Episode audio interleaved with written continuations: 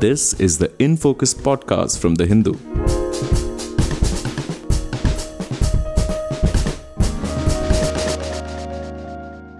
Hello and welcome to another episode of the In Focus podcast. I'm your host, G. Sampath. India and Iran have deep cultural and historical connections, but relations between the two nations have been complex in the post colonial era. Iran is important for India both as an energy source and as an access point for markets in Central Asia, especially with India's investments in the Chabahar port. But following US sanctions on Iran over its nuclear program, India has had to curtail whatever engagements it has had with the country. More recently, however, there has been somewhat of an uptick in relations. Iran has offered visa free travel to Indian tourists, while India was instrumental in getting Iran into BRICS. At the same time, the war in Gaza that broke out on October 7th and the attack of the Iran backed Houthis on commercial shipping in the Red Sea has added another dimension of complexity. What are the key concerns and objectives for Iran and for India when it comes to bilateral engagement? To what extent does American, Israeli, and Arab concerns influence India's approach to Iran? And what outcomes should India be aiming for through its engagement with this country?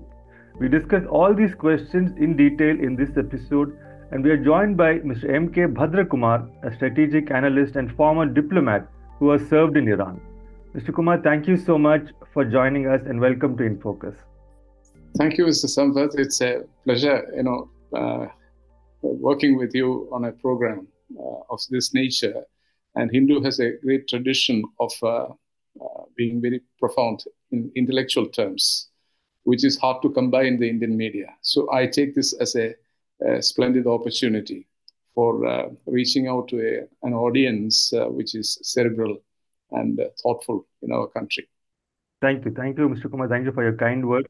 As far as your uh, remarks are concerned, can I can I get into it? You know, as far as your remarks are concerned, you know, it's a multidimensional uh, presentation that you gave in the beginning. You know, where do I start? We can probably, you know, uh, sort of uh, thread our way through the various uh, templates. So, you know, I view I can give you a few remarks initially. India-Iran relationship was of a certain kind uh, through the Cold War era, uh, right up to 1979 during the Shah's regime. It was a very different kind of a relationship. And Iran was very different. Iran's policies were different. This is very fundamental importance. And then the Islamic Revolution came. And the Islamic Revolution uh, initially created a certain sense of consternation in India because it's the first time that uh, we were uh, encountering political Islam in, a, in the neighborhood, um, uh, getting entrenched.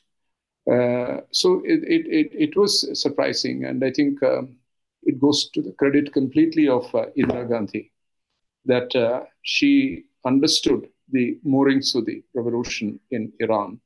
And we had a, a wonderful ambassador there by name Akbar Khaleeli at that time, who interpreted the revolution. And it's we have very rich archives on Iran in the foreign ministry. And uh, some of the dispatches, uh, you know, that he had written probably, you know, would never be written again in the Indian archives, you know. So I was at that time uh, looking after Iran also, and I had uh, access to his cables and everything. He interpreted the revolution, and I am completely in sync with it in terms of Iranian nationalism.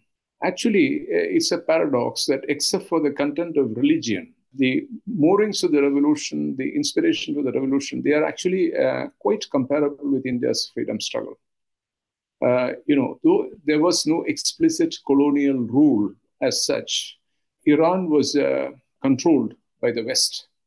And uh, in terms of particularly the, you know, the Iran uh, British in, uh, British presence there in terms of the oil, you know, extraction and so on, controlling the oil fields, regulating its price, regulating its management, fine tuning its market policies, everything was done by the West.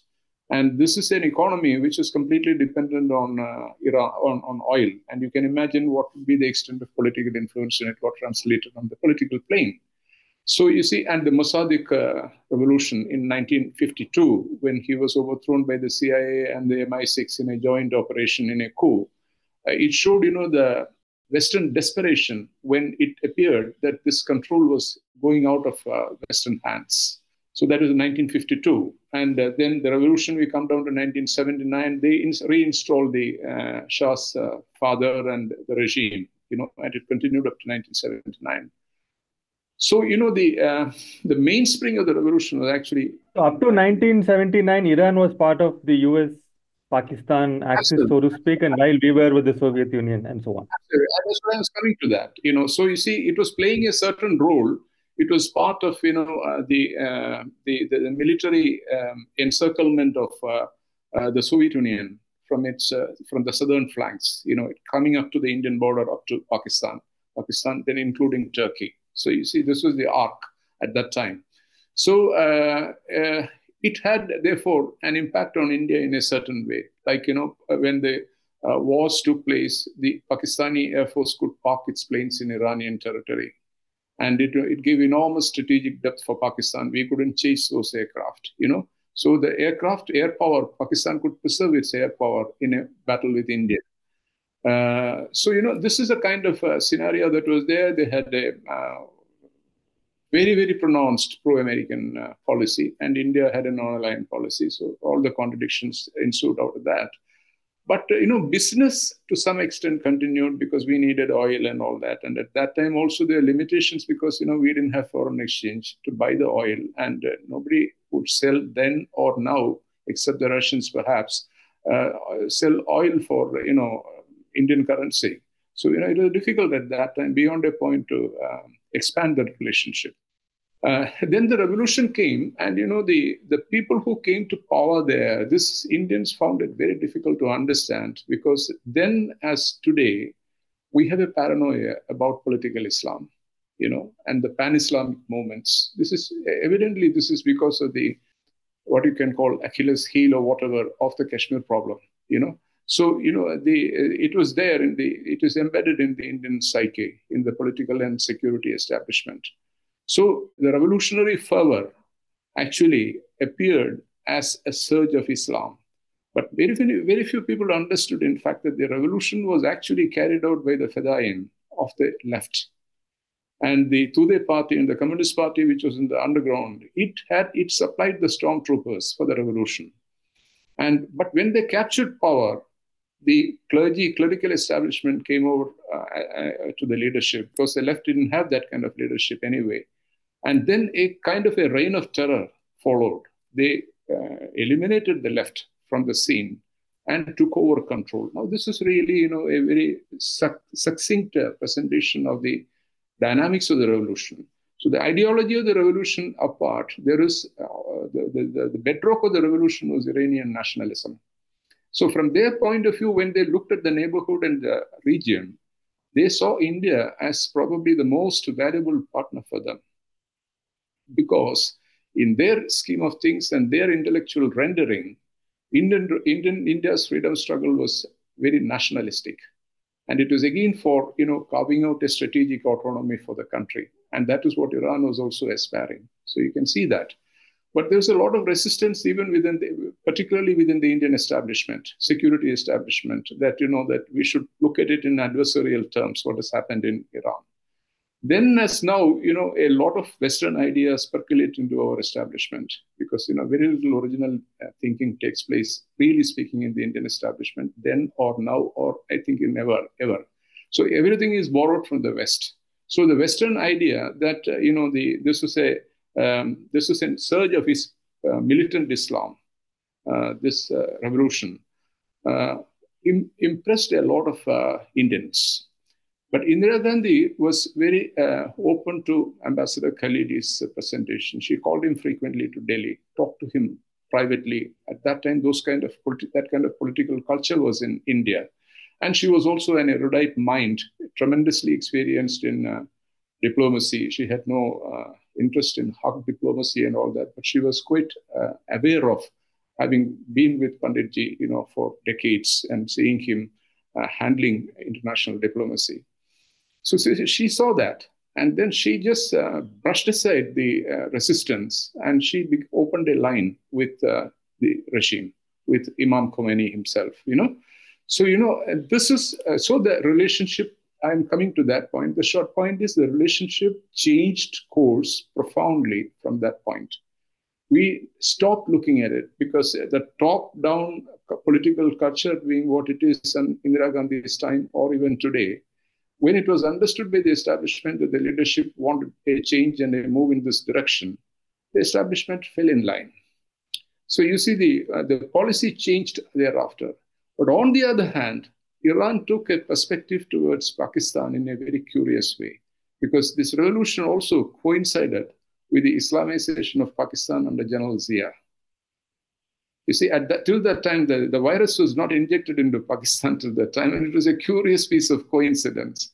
And it was perched on militant Sunni Islam. And it manifested as atrocities against non uh, on the sectarian lines within Pakistan. Now, this produced a huge uh, revulsion in the Iranian mind because it was a Shia country. And then Imam Khomeini had a famous coinage for it. He called, you know, that this sort of Islam is actually American Islam. Uh, it's, a very interesting expression he used, which is holds relevance even today.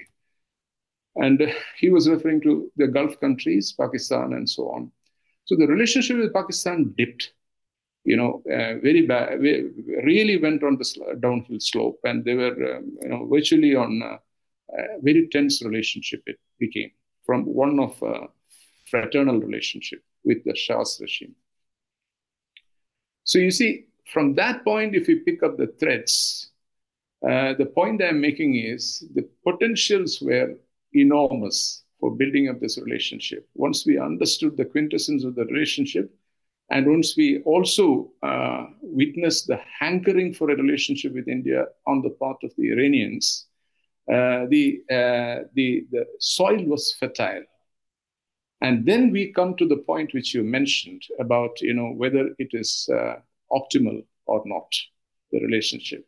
The sad reality is it's not only optimal, it is atrophied.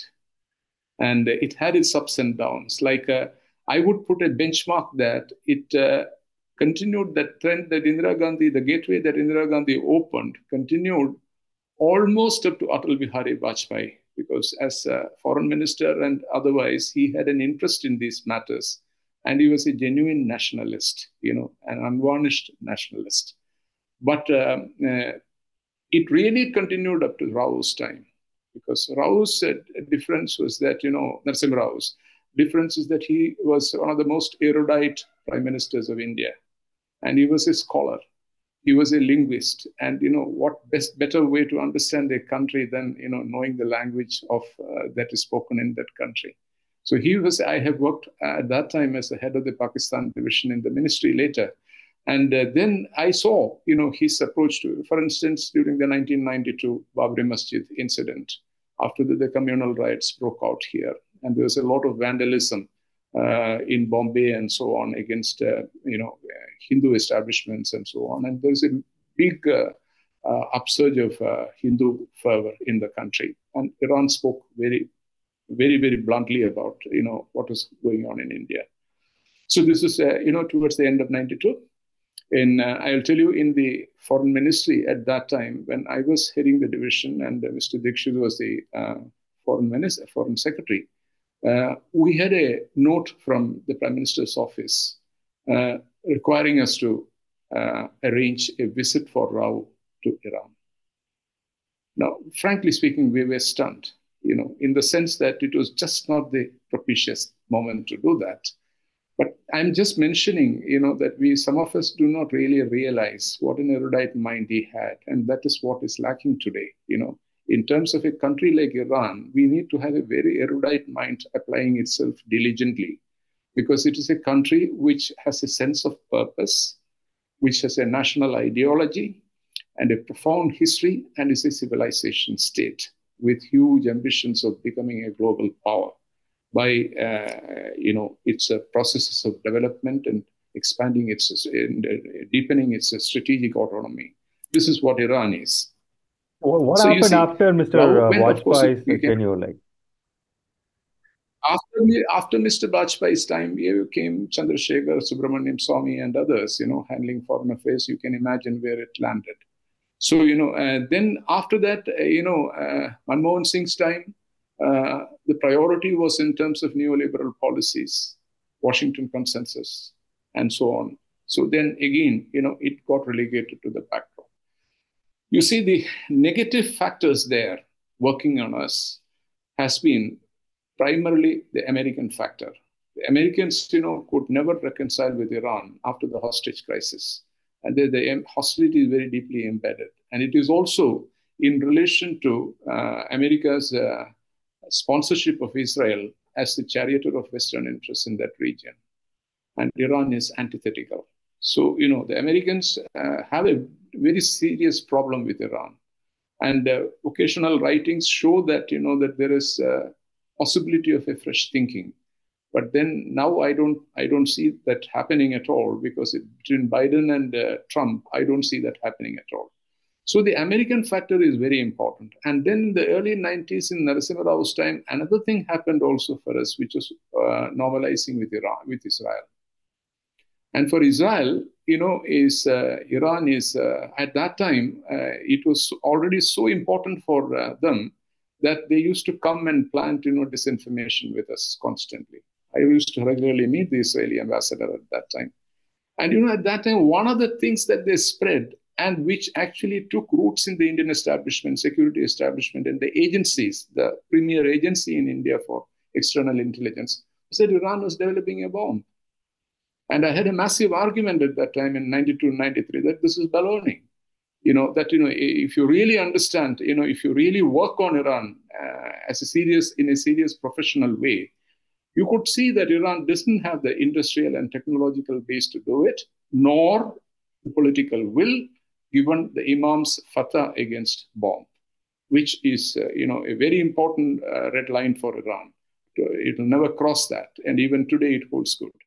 But they planted this idea. So, you know, Israel uh, American Axis worked on it, and at that time, one of the visits that you know we had to Iran, they requested us. The Israelis requested. I'm speaking about 1993. Requested us to uh, make an intervention with them about the bomb. Of course, we didn't because we knew that was, it was not completely unwarranted. It was none of our business to get into this, and we didn't do that. So you see, the interference continued from that time. But then you see what happened is the Israelis, once they get into a tent, it is like the camel in the tent. You know that it uh, they just push push very hard because they have very few external relations, and when they find a conducive atmosphere, and the Indian media largely could be cultivated by the Israelis for whatever reasons. One doesn't know how it has happened, arranging journalists to go there and so on and so forth. So you see, the Israeli part profoundly influenced. It is not that it is just propagandistic, it also had substance. Because Israel has weapon systems which are useful for India. And it was a relationship mostly in regard of our uh, adversarial ties with Pakistan whatever Israel could give at that time. And it also is ultimately, though we pretend that China is the big, uh, big enemy and all that, Indians are obsessed with Pakistan, the Indian establishment. It cannot get rid of it. Even a small thing that you do, finally, finally, you find, you know, the, the people mocking at Pakistan and all this kind of things, you know, and it's a, uh, it's a schadenfreude, you know, that any bad tidings from Pakistan is a, gives you a sense of joy here all that is uh, part of our national psyche, unfortunately. So there, uh, or the establishment, uh, so to speak. But you know, therefore, you know, the uh, this axis has created havoc. It has interfered in the in the progression of uh, India-Iran relationship. And this is a security angle is there, and then now lately, uh, you know, one can almost sense it, though there is I don't have any empirical evidence or anything I can also see that you know this Pegasus and all this is brought to the fore that Israel has a certain expertise, an expertise in political assassinations, in uh, subverting uh, uh, regimes, in uh, distorting you know viewpoints and strategic assessment, strategic thinking, hijacking strategic thinking. all that kind of thing. Now it has a it has developed rightly so because it's a small country in a very hostile environment, and it has developed expertise, niche expertise in certain areas.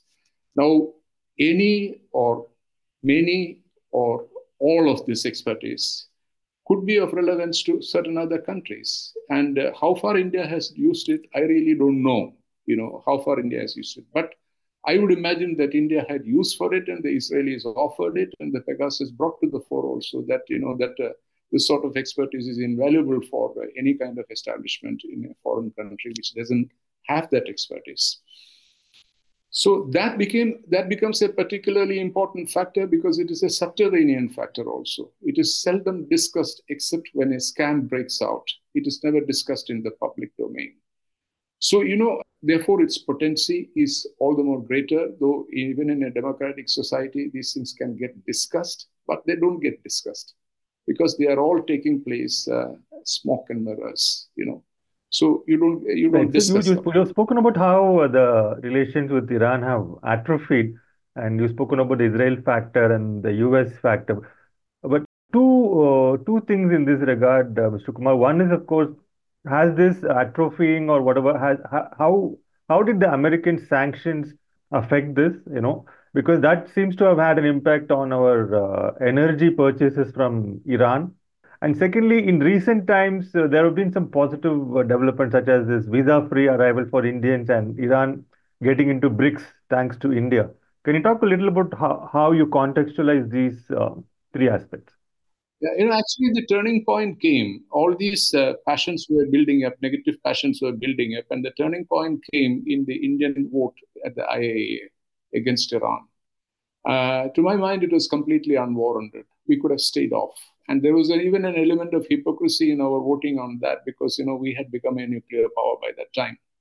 And uh, given our uh, long experience in uh, clandestine operations and our own nuclear aspirations it was doublespeak on the part of india to you know uh, take to the heights and you know speak in moral terms. But you know we did that. And that really stunned the iranians. And that was a turning point. point. And i think the uh, this was in which year this was in uh, 2005.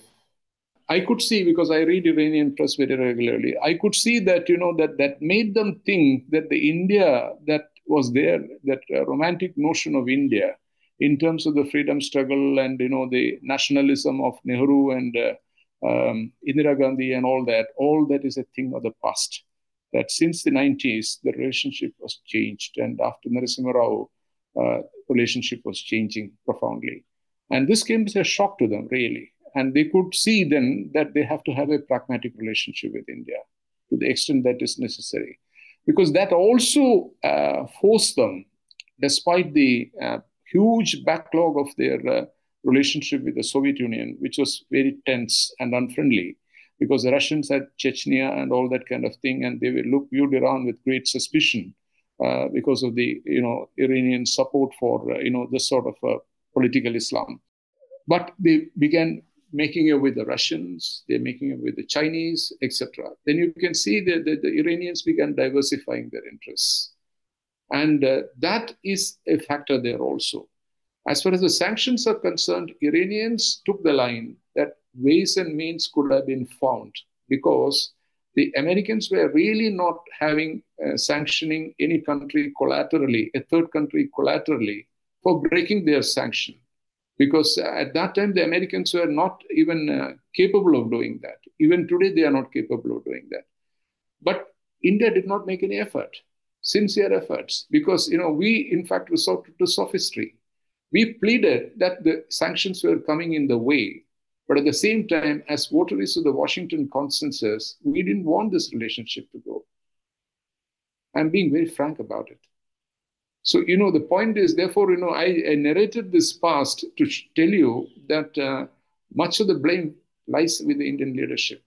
It was incapable of understanding that no, it no longer cared to understand the impulses of the Islamic revolution, the desire on the part of the Iranians to have a tremendously strong relationship with India, has two countries, two poles in the region of South Asia and West Asia, which uh, uh, put primacy on strategic autonomy as at the very core of their foreign policy. And you know, strategic autonomy and non-alignment and all that kind of thing also got eroded in India.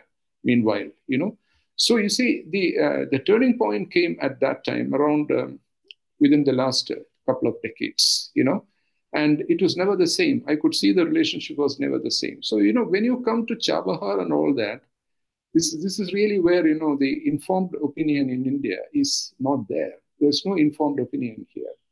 So this is in terms of you know uh, showing faces at Pakistan, but Chabahar is not a viable option for you know building up a relationship with Afghanistan and Central Asia, and that has to be done only it can be done best only with Pakistan, through Pakistan. It has been so in the past and it is so even now. And therefore, you know, what we did is we established a presence there and then Kulbhushan Yadav and, uh, Yadav and all came and it muddied the relationship with Pakistan and got Iranians also got a bad name out of it after he was nabbed by the uh, ISI. So then what, they, what did they do? They offered to Pakistan that you know if you have a suspicion like this we are not party to any kind of subversive activities against you why don't you also come and you know establish your presence in Chabahar and the American the Chinese were of course tremendously interested because you know uh, Pakistan is part of the BRI Iran is part of the BRI and as many portheads as possible opening into the Indian Ocean is important to them because you know of their interest in Africa and West Asia and all that and you know the more the merrier so the American, the, the Chinese offered that they could put more money. Indians put, as you know, the North Indians say, "Nam ke vaste," something, you know, for sending, you know, a shipload of wheat or some such thing. But you know, the potential of Chabahar was never exploited, and it is languishing. And the, even you know, in terms of you know, putting a crane there for operating the port, because I'm uh, I am of the view that you know probably the Americans have always been keeping an eye on Chabahar and didn't want a kind of a strategic port to open there, which would give Iran a lot of strategic depth. You know, if it became got to be used as a vital artery connecting Central Asia and Russia with the Indian Ocean, you know. So they didn't want that probably. So, you know, we did it for namesake. Every time a prime minister or a foreign minister would go there, would mention Chabahar. And the Indian media would immediately get excited, Chabahar. If you really want to get excited, you, are, you must get excited with the control of Haifa port by management of Haifa port by Adani. Now that is that is really where there is a strategic presence. I don't think in Chabahar there is anything really happening. And now in the last visit, but hasn't India invested almost uh, close to a billion dollars in Chabahar? This is what I'm saying. The ill-informed Indian opinion has you know uh, formed opinions formed, uh, uh, came to conclusions which are completely unwarranted by ground reality. We put $50 million, $50 million compared to around 1 billion by Adani Group in Haifa. So you can imagine, I mean, you just see the scale, you know, and all this. And what is the scale of investment of other countries in Chabahar? Like if we put 50, what about the Chinese? And so is it more or is it less? The focus is in Iran. The fo- it, it, Chabahar is in the eastern area. And it is a completely, it's a very, very un, underdeveloped area. So the Chabahar port's development is of interest to the Iranians in terms of the uh, economic development of that region, of their part of Baluchistan. You know, where there is also an insurgency in Iran. But you know, the main port head is Bandar Abbas. And now this north-south corridor, which is coming from Russia, and the Iranians are also pushing very hard for it, which is their number one priority. It is connecting uh, Bandar Abbas. And then from there, you know, like you know, this uh, port in uh, in in in, uh, in Kerala, you know, you can take it to the smaller ports and on the on the coastlines, and you know, so Iran can, Iran's needs are met with, but at the same time, it is really in terms of regional connectivity, it is a mega project. Now, there again, you see the Indian approach. The Indian approach is, you know, that you know that we voice support for the north-south uh, uh, international corridor, but we haven't put a pie on it, and it is left to the Russians and the Iranians to create that that thing. And when it comes there, if it generates business, why not? We will use it also. And it is also the same fate, you know, with uh, the Chennai Vladivostok uh, sea lane. And you know how many times your paper has written about it. I'm sure, but where does we haven't? So Chabahar does not have any strategic geopolitical importance or, or a larger like Chabahar economic has importance. importance. Chabahar has an importance because it is a highly sensitive area for Iran because there is a certain kind of insurgency taking place there, and it is also uh, contiguous to the Pakistani part of Balochistan. So powers which are interested, in fact, the militant groups which are operating in that area, Chabahar area and the Pakistani part of Balochistan, they had very big Saudi funding and they were backed politically and militarily by the CIA and the MI6 operating out of Afghanistan. So this is actually the plain truth. Now the Saudis, after this rapprochement, they have given an, the, the, in fact, the uh, normalization between Saudi Arabia and Iran is based on this understanding that neither side will interfere in the other country's internal affairs. And, uh, you know, time and again, they have made this error. You know, that uh, when we professed, we professed, you know, that this would be a profound strategic link for India and all this kind of thing. They thought that they were bonding with India. And they were bonding with India um, um, in, a, in a big game, you know. And this is exactly, you know, in uh, this is consistent with the Iranian thinking all along that as a country with a strategic autonomy, and it in fact even signaled a uh, possibility that you know India will uh, distance itself from the U.S. and will not be unduly influenced by the U.S. and Israel to develop a relationship. Now you see, one curious factor here is unlike Israel and the U.S., Iran has never really drawn a line for India for on account of India's relationship with the US and Israel. You know, it's a very, very, uh, very, very curious situation, and it is uh, symptomatic of the kind of uh, pragmatism and the nimbleness of the Persian sensibility. You know, uh, it's only possible for a country, a civilization state like that, to uh, we claim civilization state, but I don't buy it. But a civilization state like Iran, uh, you know, it comes naturally and uh, therefore, you know, they would have gone along with India to any extent and walked into the night with India to the uh, to the extent that India wanted, and they would have been delighted with that. So what they had in mind was, in fact, that uh, uh this involvement with Chabahar will mean also that India will be willy-nilly, sooner rather than later, also lend a hand in developing a rail link north-south going up to the Central Asian border, to the Turkmenistan border. You know, there is a there is a city called Zahedan near uh, Chabahar. Now, Zahedan is a place where India has a, has all along had a consulate because it's a very good listening post on Pakistan. So you know, it, it has always been there, and it is in like it's our J&K. It's a, a place you know completely uh, in the middle of the insurgency. You know, you can eavesdrop on a number of areas from there. So uh, the uh, the line from Chabahar would have gone to Zahedan, and from Zahedan it would have run north all along the Pakistani border. And uh, Iranians thought Indians would be interested and go right up to their northern border, which can connect with Turkmenistan and the old and the old Soviet link in the Central Asian region, the rail grid, and can even could even have potentially moved further up along the Volga to the Russian heartland itself. But we dragged our feet. And this actually was proposed to us during Manmohan Singh's time. And by none other than the, the, one of the best uh, strategic thinkers of Iran in their uh, foreign policy establishment, Velayati, one of visit by Velayati. And if I remember correctly, I was uh, in, the, in, the, in, the, in the Iran desk at that time. If I remember correctly, it was uh, somewhere in the uh, late 80s. And um, it's a joint commission meeting. He suddenly floated this idea of India having, you know, Chabahar and all this kind of thing. But we didn't, uh, we didn't proceed at all with that. And it became a pipe dream for the Iranians, you know. So when I say interest in terms of regional connectivity, and, you know, at that time, uh, I will not mention, there was a very powerful Indian company. It's even now there, a corporate group which had uh, profound dealings with uh, Shah and was very influential, therefore well connected in Iran. It even offered that it would take in hand this railway project. and it had the resources uh, based in London to arrange even capital for it. But we didn't take it because, again, because every time we come into a project, the Americans are eavesdropping and they would know what's going on. And they got the sense that Indians are going to get into this.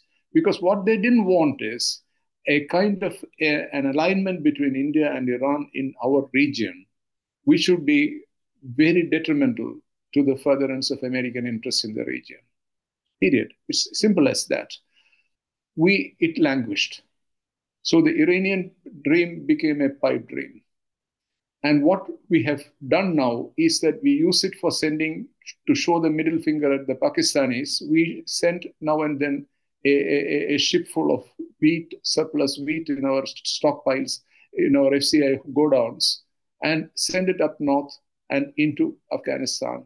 And immediately the media gets excited that the Chabahar route has come alive and India is connecting with Afghanistan in a major way. There's no big trade taking place in Afghanistan with Afghanistan today, as you know well. So it's only for sending relief supplies that we are using it, and for that purpose, Iranians don't mind to whatever extent it is being used is a good thing.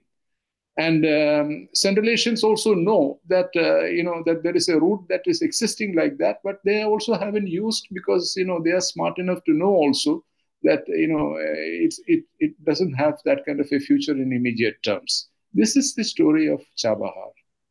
Right. Thank you so much, Mr. Kumar Daman. That really uh, explains uh, with a, with a great deal of depth what actually is the situation there and uh, you know there seems to be a lot of potential here which India has not really tapped into. Now the other two uh, uh, aspects which has gotten a lot of play in media reports is of course uh, this Iran's initiative in offering us visa-free arrival and India's role in getting Iran into BRICS. How, uh, what kind of significance would you read into these two developments, especially Iran's presence in BRICS, because it has had, it has been excluded and cut off in general uh, with uh, the sanctions and so on. So is this going to make a big difference to Iran and uh, to India as well? You know, this Iran opening up is a phenomenon which began during Rouhani's time. From the position of a national security state, you know, besieged by the Americans, they began to get confidence, and with the nuclear deal and so on, they had uh, virtually broken out of the uh, sanctions ring that the Americans had put around them, and were uh, had uh, had a masterly uh, knowledge of uh, circumventing the sanctions and getting their things done. And contrary to the um, Western opinion, the Iranian economy is not on the brink of collapse. I have heard the story at least for the last 30 years that Iran's economy is about to explode. It was it didn't happen and it is not happening and it will not happen. And they had their ways of you know circumventing the sanctions. So the nuclear deal uh, in fact you know um, you know there are like in any other democratic country you must understand that it is uh, it's not a one dimensional foreign policy it is a multidimensional thing because the foreign policy process making that is again something which we do we do not understand it uh, unlike in India, where you know at the PMO a meeting takes place, an interdepartmental meeting takes place, and the big decision is arrived at, and then the decision makers' uh, thinking percolates as policy. That's not how it happens in Iran. In Iran, what happens is that you know that there are a number of agencies, a number of nodal points, you know, in the thing, and uh, you know the Shia political culture is also that it is eclectic and it is also very quarrelsome, you know. And then they cogitate and they arrive at thinking, a, thinking, and it then, of course, get the imprimatur of the uh, supreme leader uh, for the final word, who has the final word on it, and it becomes policy. But even then, in Iran, unlike in India, within from within the establishment, people keep sniping at it. They don't necessarily fall in line in that way as it happens in India the possibilities of subversion is still there. But the, what I'm saying is during the nuclear deal time, uh, this aspect came to the fore that Iran must diversify its relationship.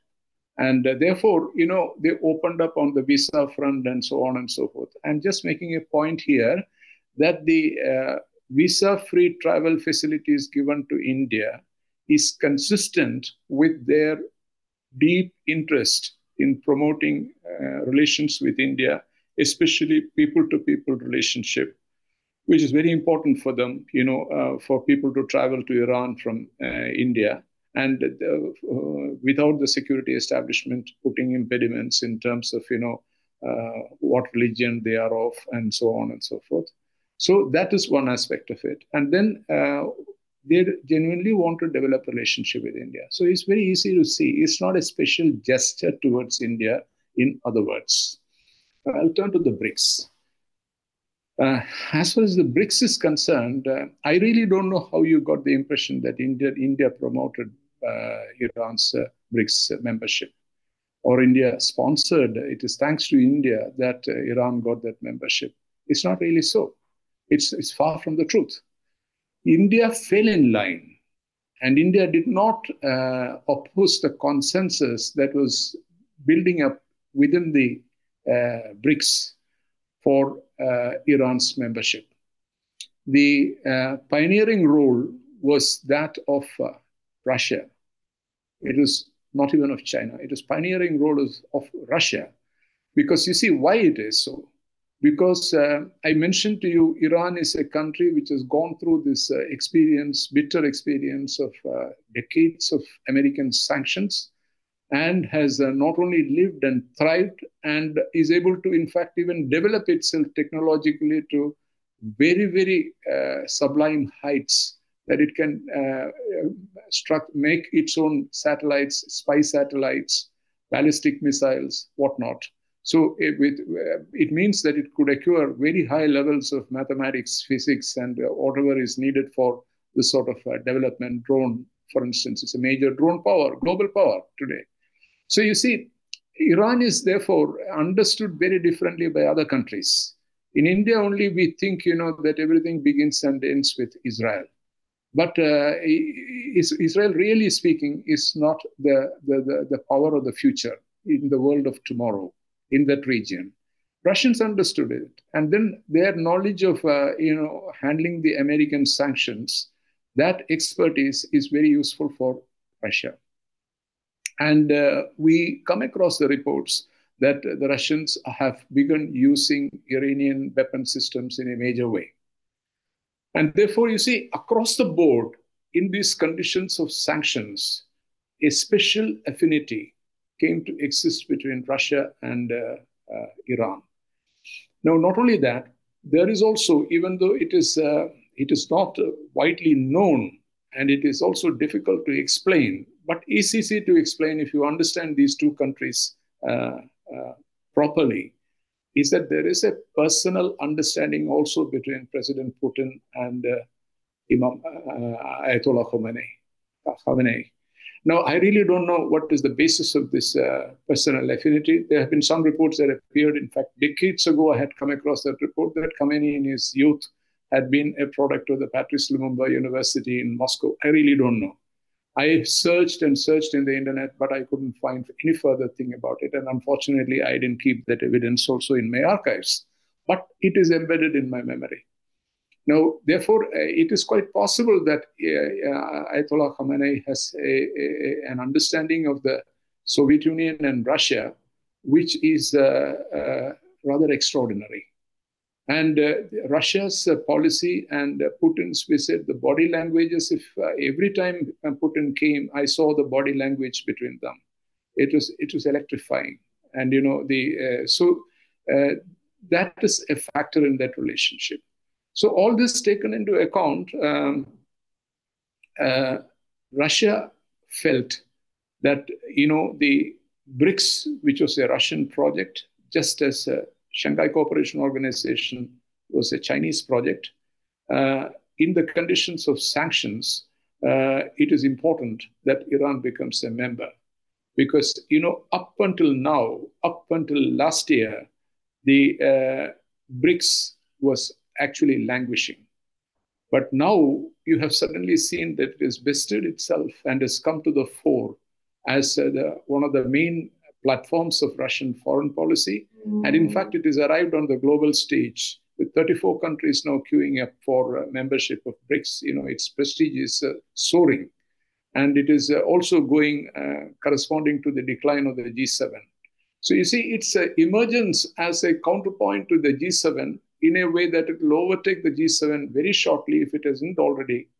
Um, and it rallies the non Western world and it is uh, representing the voice of the global majority all these things uh, BRICS, makes BRICS very important for uh, Russia. China was not in it to this extent before, but China has sensed the potentials of it. And surely enough, China is fully backing it now because China sees that, you know, what the Russians pioneered was with a vision. And that vision's fulfillment is today possible and is more than that, is an imperative need in the new world order. So China is also part of it. So this axis has helped Iran to get into it, uh, to the to, to, to BRICS, and the Russians really speeded up the membership, cutting corners and speeded up the relationship. But then, of course, you know they have given also at the same time a a, a different coloring to it uh, in terms of uh, the BRICS's future dimensions by getting on board certain other countries in fact, uh, the focus is on the Middle East and uh, powerful relationships, traditional relationships like uh, um, with Egypt. One of the most important relationships, in fact, the Soviets had in the Middle East with Egypt. It has got resuscitated in the recent years.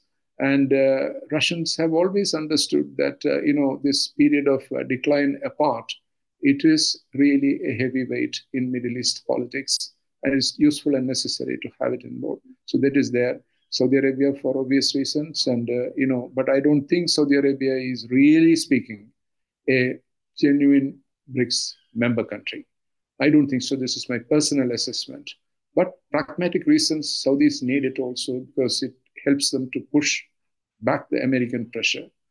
UAE is in it for greater reasons because UAE has become a hub of uh, Russian business activity, again in the conditions under sanctions, uh, on which account UAE uh, has uh, uh, come under pressure from the Americans and also from this from this UN agency in Paris on money laundering and so on. So you see, these are the these are the countries which have gone in along with Iran, but so that it doesn't Iran also doesn't stick out like a sore thumb. You know uh, that you know that this is a militant uh, platform, anti-Western platform. Uh, it, this kind of general spreading, the Russians and the Chinese have concluded is good for the image, and I think it is rightly so, as these 34 members lining up now shows. So that is the story of Iran, and Iran's presence in the BRICS will definitely kind of uh, uh, galvanize the change, even the alchemy of the BRICS. Because Iran is a genuine believer in, in the ideology of BRICS, the ideology that Russia had in mind when it conceived it slightly ahead of time, but foreseeing that the turn of events is going to be in such a direction uh, that a platform of this nature is needed. Now, unless this uh, this process is understood, we will not be able to judge the uh, the, uh, the, the the the process leading to Iran's membership, its future potentials, its future potentials to transform the BRICS, etc. Now, I don't think that India has ever been, except for short periods of time, perhaps, for pragmatic reasons, been a great believer in BRICS. I feel that uh, the last uh, time we held the summit, also, I felt that India feels uh, very uncomfortable with BRICS. This is not the kind of, this is like a moth eaten uh, platform. This is not the kind of crowd with which India would want to associate. A membership or a in permanent invitation to G7 would thrill India, the Indian elite. But not BRICS. Now you can find even from the Indian media, very little gets written about. It's only in the recent past, you know, with the BRICS coming to the fore like this, that there's been a higher degree of interest in the Indian media in writing about BRICS. It's not there otherwise. So you see, India's, uh, because we pick up vibes from the Indian elite. And uh, there, you know, they know that, you know, BRICS is a low priority. So India sponsoring Iran's membership, helping Iran to get on board BRICS, I think it is really far-fetched. Right. Thank you. Thank you so much, Mr. Kumar. I really enjoyed uh, your really fascinating perspective on BRICS and uh, how Iran and Russia, how they are approaching the entire uh, formation. I know it's getting late for you. So one last question, quick question before I let you go.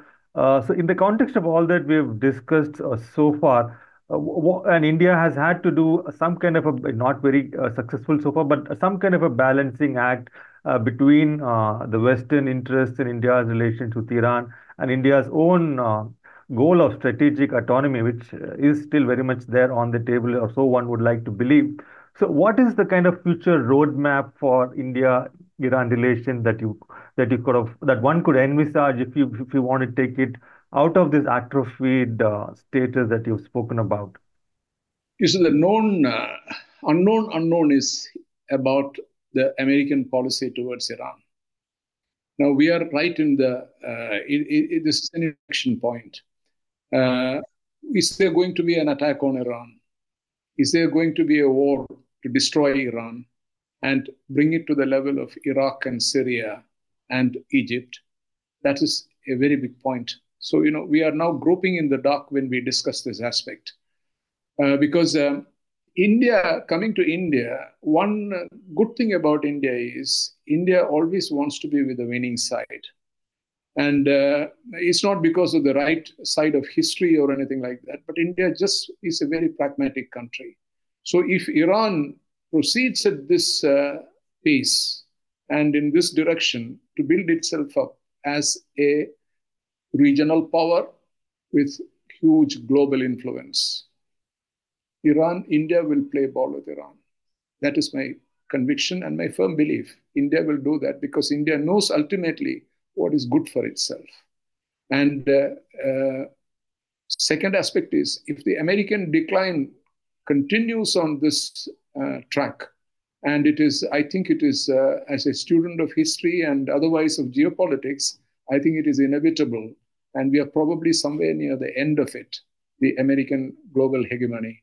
And uh, the, as far as the regional politics is concerned, this diplomatic relation, uh, recognition that China has given to the Taliban shows that uh, regional states taking their own initiatives and charioting their own future, which began as a phenomenon in uh, the Gulf region already, and that is spreading, and that is coming to Central Asia, and uh, this this kind of uh, situation, Taliban situation, and so on. So you see, India uh, changed tack. Can't you see that? You know, through the periods of the Western occupation of uh, Afghanistan, India played ball with the Americans, and their military commanders were frequently in Delhi to consult us and to work with us, and we were very happy to give them the help. And we never saw, we never were inclined to see the Taliban in its real terms, which was a resistance movement. I kept on writing. If you look at my writings, you will see that. I kept on writing that it is quintessentially a resistance movement and it cannot be defeated. And we must come to terms with it.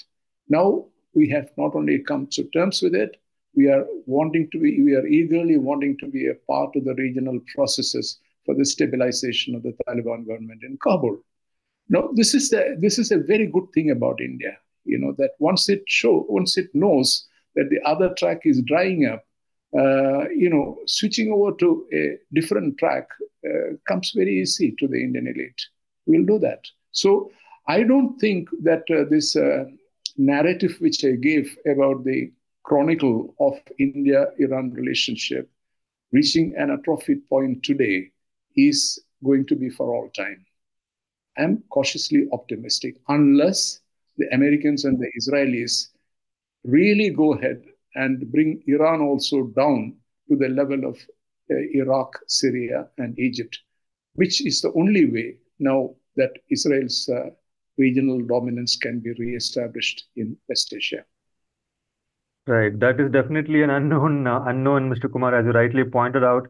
Uh, and yes, and one can, I think, uh, end on a note of cautious optimism with regard to India, Iran uh, relations. Thank you so much once again for uh, joining us, Mr. Kumar. It was absolutely a fascinating conversation, uh, so much to learn, really insightful observations as well.